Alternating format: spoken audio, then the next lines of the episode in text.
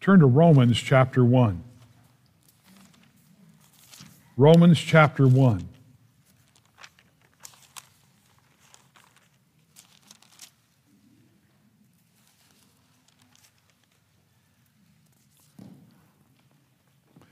As we get into the book of Romans, we're going to be skipping the preliminaries of what the Apostle Paul said at the very beginning of the first chapter. I'm going to go ahead and go to verse 14, and let's read, if we could, those three verses Romans 1, verses 14 through 16. Paul says, I am debtor both to the Greeks and to the barbarians, both to the wise and to the unwise. So much as in me is, I am ready to preach the gospel to you that are at Rome also. For I am not ashamed of the gospel of Christ, for it is the power of God unto salvation to everyone that believeth, to the Jew first, and also to the Greek. Heavenly Father, Lord, help us now to look into the perfect law of liberty and consider where we're at, what we're reading, what you used the Apostle Paul to impress on our hearts, I pray. In Christ's name, amen. Last weekend was really exhausting, but it was exhilarating as well, the two minute warning. It was also a challenge because of the preaching was done from this very pulpit. By the way, I have to admit, it was, it was great to have Tom Arman here last Sunday. I haven't seen him in decades. And you, you just, you know, don't know what young people are remembering. And of course, now he's not, he's 47 but I rejoice in how the Lord is using, using him. But it just reminds me, and especially with all the preaching that we had, the passion that we need to have for God's word, especially as, as we keep hearing day by day, by week by month, what is going on in our world. Now, that's not to just toss us all over the place. I've told you before, when I go to have my devotions in the morning, I take this journal and I open it up. I see a picture of our theme for this year, continue. And then I see a picture of my wife and myself. But then I have three scripture passages. Now remember, looking into the perfect law of liberty, there's three things I need to be reminded of. Now, I don't know what it is that you need to be reminded of every day. But I have three passages, actually four, but the first three I really focus on. The first one, be careful for nothing. You know why? Because I worry easy. I worry easy. So, I let the Apostle Paul be used of the Lord to remind me be careful for nothing, but in everything by prayer and supplication, with thanksgiving, let your requests be made known unto God. And the peace of God, which passeth all understanding, shall keep your hearts and minds through Christ Jesus. The second verse is 2 Corinthians 12 9. I just finished this this last week in my devotions. My grace is sufficient. Remember, God told Paul that when Paul had gone to him and said three times, Lord, would you please take this thorn in the flesh? And finally, the Lord said, You know something? My grace is sufficient for thee, for my strength is made perfect in weakness. Your weakness. Now, we don't like weakness. We'd rather have it inherent in ourselves to be able to rise up and beat down whatever is beating against us. Can't do that. This is called spiritual warfare. And the only way we have strength for spiritual warfare is our God who is a spirit, who dwells within us and gives us the promises. So I remind myself of it. The third one is Ephesians 2:10. For we, and I praise God, that includes me, if we've trusted Christ, for we are his workmanship. You know, I'm so glad that God's not done working on me. I'm glad that every time I open up God's word, he, uh, he helps me comb my hair.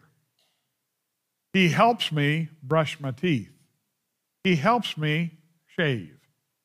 He helps me look in the mirror and recognize, you know, this is what needs to be done. Those three things are things that I really, I, I, I, I love it because there's work that needs to be done.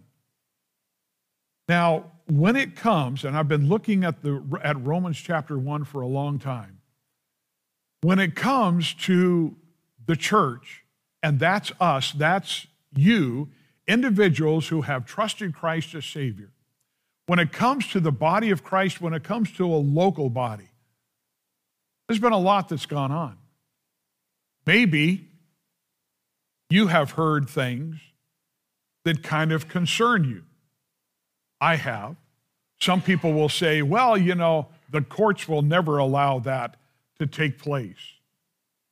The courts are only men, and when they are weak, other things go. We're hearing situations now where the government is considering taking over the internet completely in the name of equity so that anybody that steps out of the bounds that the government decides is good. Oh, it never happened here. Have you looked north of our border? If anybody steps out, like speaking the word of God, well, you know what? You're not going to be able to go over the internet anymore. But again, our God is able. I'm trusting Him. That is one of the things that I learn when I look into the perfect law of liberty. I can say, you know what? My God, I'm reminding you, my God says, I will never leave thee nor forsake thee. So that we may boldly say, hey, the Lord is my helper. I will not fear what man shall do unto me. You know, that's the same for us all. But in looking into the perfect law of liberty and understanding Paul's declarations for himself, we have to decide okay, what am I going to listen to? Who am I going to listen to? Got to think about this. I've entitled the message this morning, Cowards or Conquerors. I think you'll see what I mean as we go into this passage. But again, remember, our God is on our side.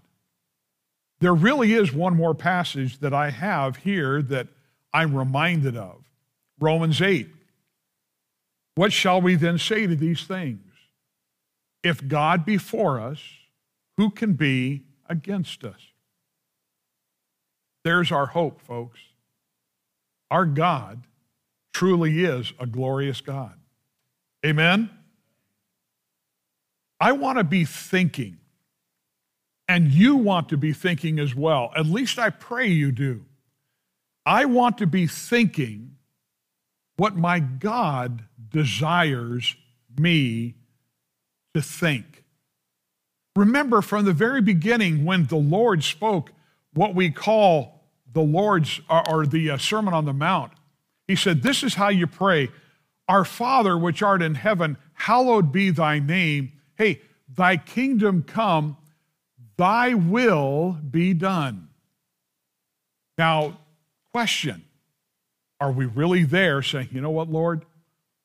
I, I'm not just going to come to you this morning and beg you for a dozen things. Here's my prayer, Lord. Thy will be done. Now, I'm not, I'm not negating asking him for anything. But when's the last time we said, you know what, God? You know what you need to take, you need to have happen in this world. Lord, thy will be done. And Lord, whatever I can do helps that happen with your power. We've been reminded of something in the brief past, especially the men. Two minute warning. When you have a right view of God, and that's the most important thing about us, the most important thing about you is your view of God. It will dictate everything else, including this. If you have a right view of God, you will have a right view of yourself. You don't have to, you, you don't have to struggle with that. You'll read about yourself as you go through Scripture. For we are his workmanship created in Christ Jesus unto good works. Ephesians 2:10.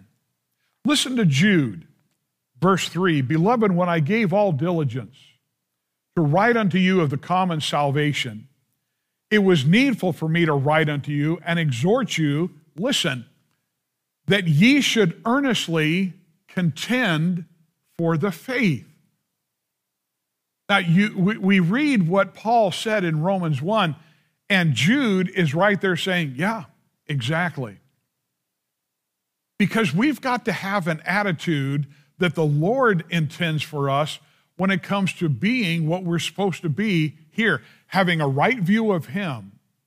And in doing so, hearing His commands, hearing His scripture, we'll wind up getting a right view of ourselves. You know what? We are in a fight. This is a battle. There are people that have all kinds of erroneous ideas of this word. I read some of them this last week. It broke my heart because I've got people that I know that have believed those things. But when you read the scripture and let the scripture interpret the scripture, those verses, or excuse me, those things that they think they don't make any sense, they don't apply in God's word, they, it's a lie. It's a lie.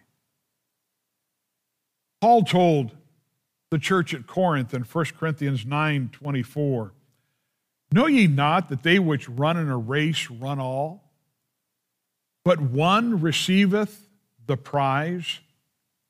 So run that ye may obtain. And I was telling, I, I told the church on Wednesday night, we had the um, healings here. It was great, just, just a great service with our missionaries there to Micronesia. He took us to that place in 1 Corinthians 9. And I got to looking in my, my Bible, and I'm not sure exactly when I wrote this down. I think it was way back when, when I was teaching in Santa Maria. But read that verse, 1 Corinthians 9 24, and at the end saying, So run that ye may obtain. And, and I wrote down, and I think Pastor, uh, Pastor Stevens is the one that said it anticipate your reward. So, for instance, let, us be an encouragement to each other in this. When we get into God's Word, we're recognizing something. One day we're going to give account. Folks, I'm telling you, I am continually reaping the rewards of you from 11 years ago, I think it was, when you sent my wife and I to Israel. I'll never forget the second day when we were in Caesarea or Caesarea, however you want to pronounce it. And all of a sudden, I realized I'm in an amphitheater. The Mediterranean Sea is behind me. I'm looking at a section up front, and I'm told this is where the Apostle Paul stood before King Agrippa. And it's like, I'm right there. I took a picture of it.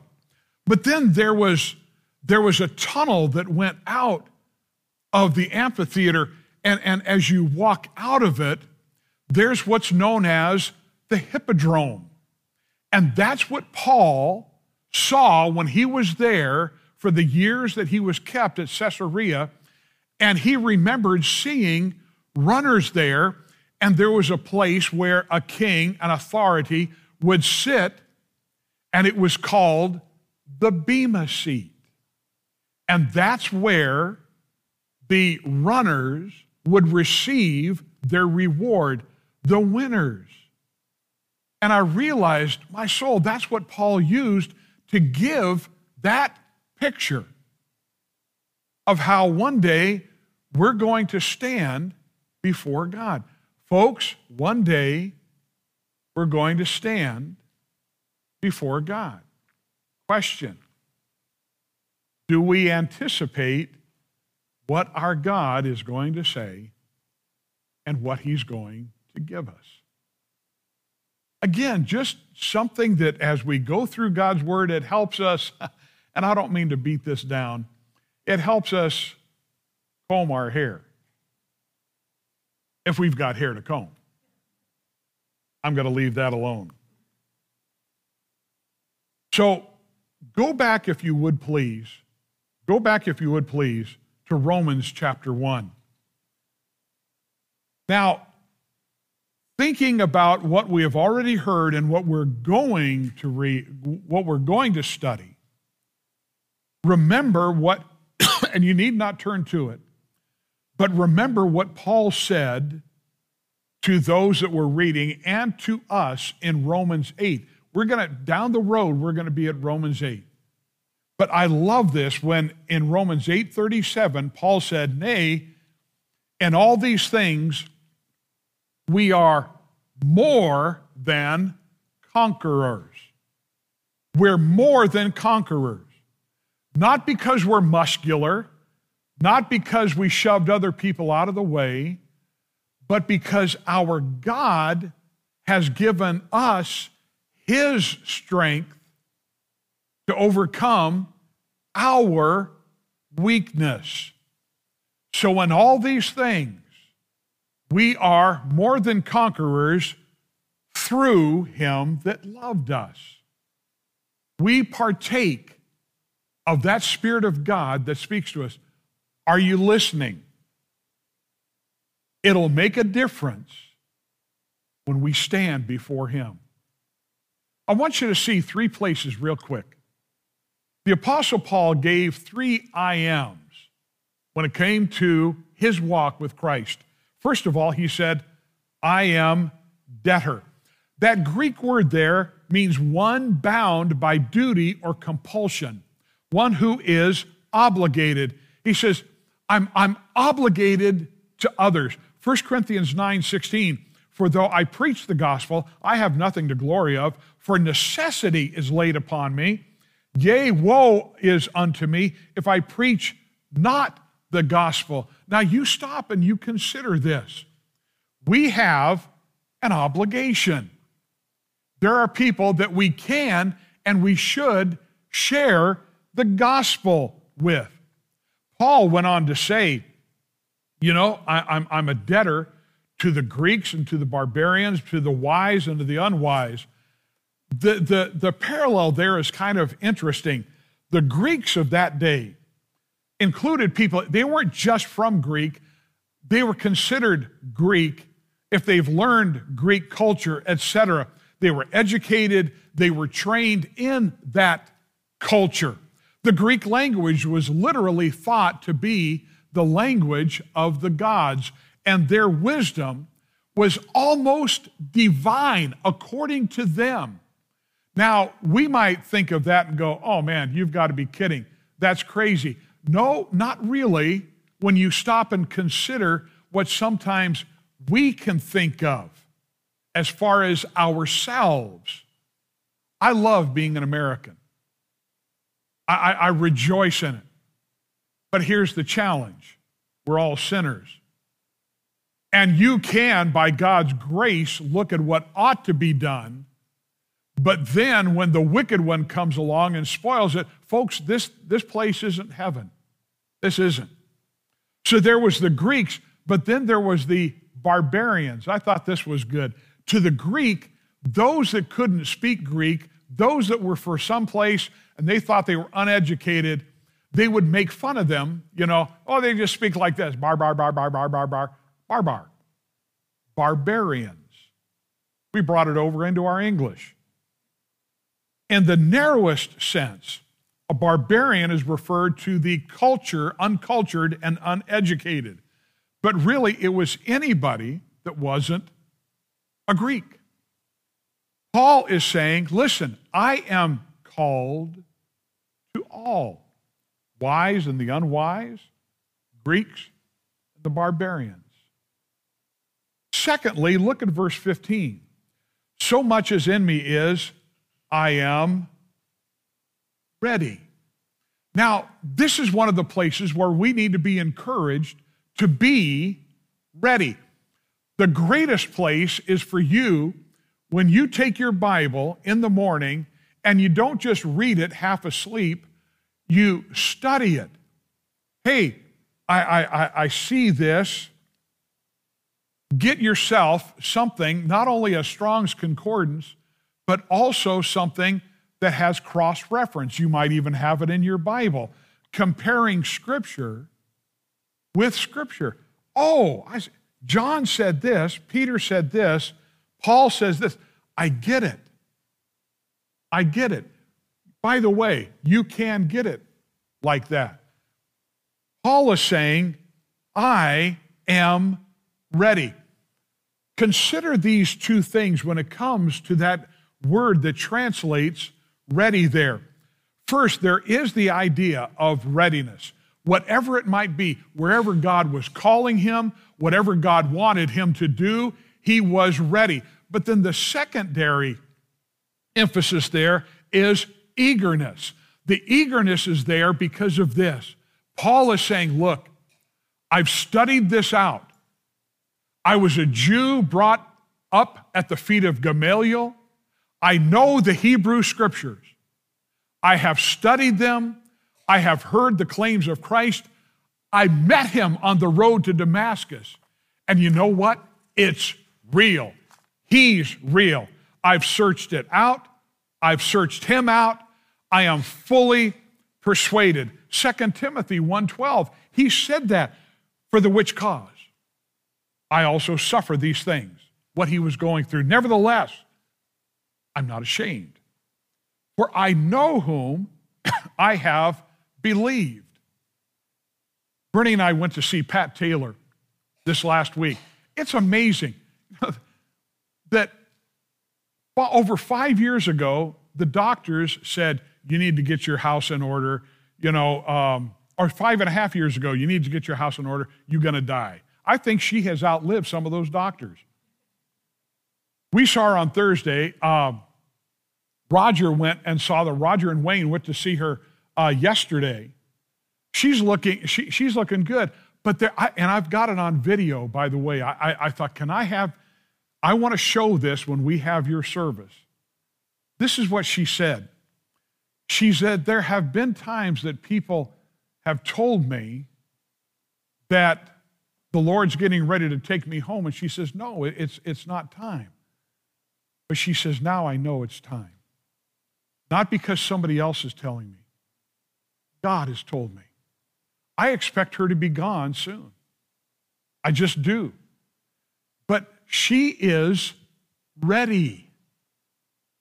She knows as well whom she has believed. Now, that's great. Paul here is talking about, I'm ready to be a testimony. Are we ready to be a testimony? Pat Taylor saying, I'm ready to go. I remember when my mom was. Others you can think of believers. Let me ask you, are you ready? Stand before him. Now, that question ought not to be treated lightly. Being ready, being in eagerness, is something that God's people ought to seek after and Satan will do everything he can to get you off the track. Thirdly, Look at verse 16. For I am not ashamed of the gospel of Christ. For it is the power of God unto salvation to everyone that believeth, to the Jew first, and also again to the Greek. Now, that word ashamed means embarrassed or guilty because of one's actions, characteristics, or associations. Paul, in, in, in, this place right here, the Apostle Paul, as we will see, is ready to launch out on a dissertation, on an expose, whatever you want to call it. He is getting ready to write out one of the greatest writings, truths, whatever you want to call it, that are found in Scripture or in the world. I mean, you go through chapter one, and Satan and his minions have fits but Paul wrote it under the inspiration of the Holy Spirit. He said, I am not ashamed. From the core, from the core of what Paul taught us later on in Romans, all have sinned and come short of the glory of God. The wages of sin is death, separation from God forever. But the gift of God is eternal life through Jesus Christ our Lord. He wrote again to the church at Corinth in 1 Corinthians 15 For I delivered unto you, first of all, that which I also received. How that Christ died for our sins. Here it is. Remember, Paul searched it out according to the scriptures. Is pointed out. This is prophecy fulfilled, and that he was buried and that he rose again the third day, according to the scriptures. So he's ready to launch out and tell about it to the Greeks and to the barbarians, to the wise and to the unwise. Oh, well, he'd have an easy time there. Things weren't near as bad. Remember who the president was back then? He was not called president, he was called emperor. His name was Nero. And he had a habit of taking people that believed in Jesus and making them into human light fixtures. He put their bodies up, light them up to light the way. This man was unbelievably cruel, wretched, wicked, and merciless. And here came Paul. Paul was a Jew. Not exactly the kind of people that you would invite at a party. But secondly, what Paul was preaching was unbelievable. It was almost beyond belief. A man hung on the cross was treated the way he was. They put a spear through him. He shed his blood. And you're telling me he came back to life? I don't think so. Paul says, No, I know it. I met him on the road to Damascus. He was risen from the dead. There were hundreds of people that saw him. But other people thought it was absolutely foolish, including today. And the fact is, he hung on a cross. They didn't just spear him, they didn't shoot him. The cross was an emblem of shame. And yet that's where Christ was. Oh, by the way, in between two thieves. Stop and consider it. Paul was looking the world in the eye and saying, I am not ashamed of the gospel of Christ. For this, he was imprisoned in Philippi. He was chased out of Thessalonica. He was smuggled out of Damascus. He was laughed at in Athens, on Mars Hill. He, he was considered a fool in Corinth. In fact, with some, he was declared a blasphemer in Jerusalem by his own countrymen, people that he loved dearly. Folks, are you starting to get it? The Apostle Paul, here he is. Coward or conqueror? He said, No, I ain't going the way of the coward. We are more than conquerors. How? Through him that loved us. He wasn't going to let all these things deter him from telling the gospel of Jesus Christ. I want to ask you something. Are you ashamed? Am I ashamed? I've got a book right now written by Matt Walsh called Church of Cowards. And he writes about how the heathen hordes came over to America. We've heard about this Christian nation. We're going to slaughter the Christians. And so they came, swords drawn. They couldn't find any Christians, or at least where they were looking. There were different churches that they went to. They had all abandoned the faith. Some, it was come to Christ and he'll make you rich. Other, come to Christ and you can live as you want no matter what. On and on and on. And finally, they found one guy that said, Yes, I believe in the gospel of Jesus Christ. I believe in Jesus Christ. He's the only way to heaven, et cetera, et cetera. And the others around went, He's crazy. He doesn't talk, he doesn't speak for us. And they just sheathed their swords, got back in their boats, and sailed away. There's just no way.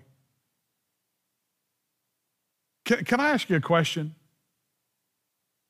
Should we be afraid of what the world can do to us? We are more than conquerors. Yeah, but I, I don't want to go through that. Neither do I. I'm not looking for it. But I do know this if His grace is sufficient for me right now, and His grace is sufficient for you right now. I was looking into the face of a lady who's getting ready to die, and you know something? His grace is sufficient for her. I looked into the face of my sister, into the face of my mother. Same thing. I looked into the face of young people in India that were getting ready to go back to places where there were those that wanted to put them to death. Same thing. You know what? Because His grace is sufficient, and I remind myself of that every day, and I am His workmanship, and so are you, created in Christ Jesus unto good works. You know what?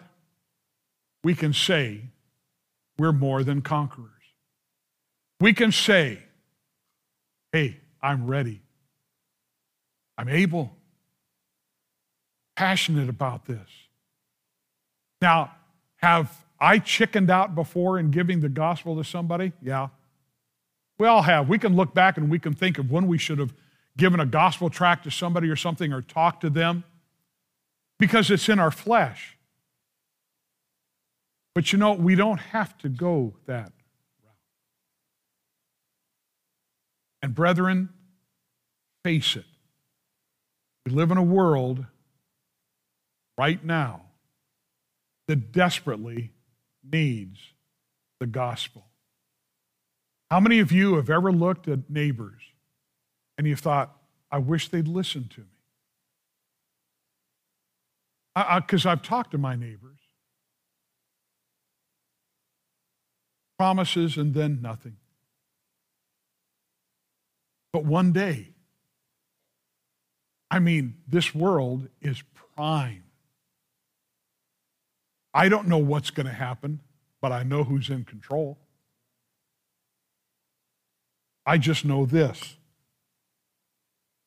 I've got a gospel. It's hated, reviled, lied about, it's schemed against, it's twisted, it gets twisted, it's misrepresented, and yes, it is ignored, but it's the only gospel that saves. And we can look at the world and tell them that. He's not one way to heaven, He is the way to heaven. And you get there by trusting Him, His finished work. So, where are we at? Coward, conquer. We're going to see more about how the Apostle Paul saw himself and his time, and we can see ours. But we have some awesome days ahead of us. You know why I know that? Because of where they end. We truly are more than conquerors through him that loved us. We can live that way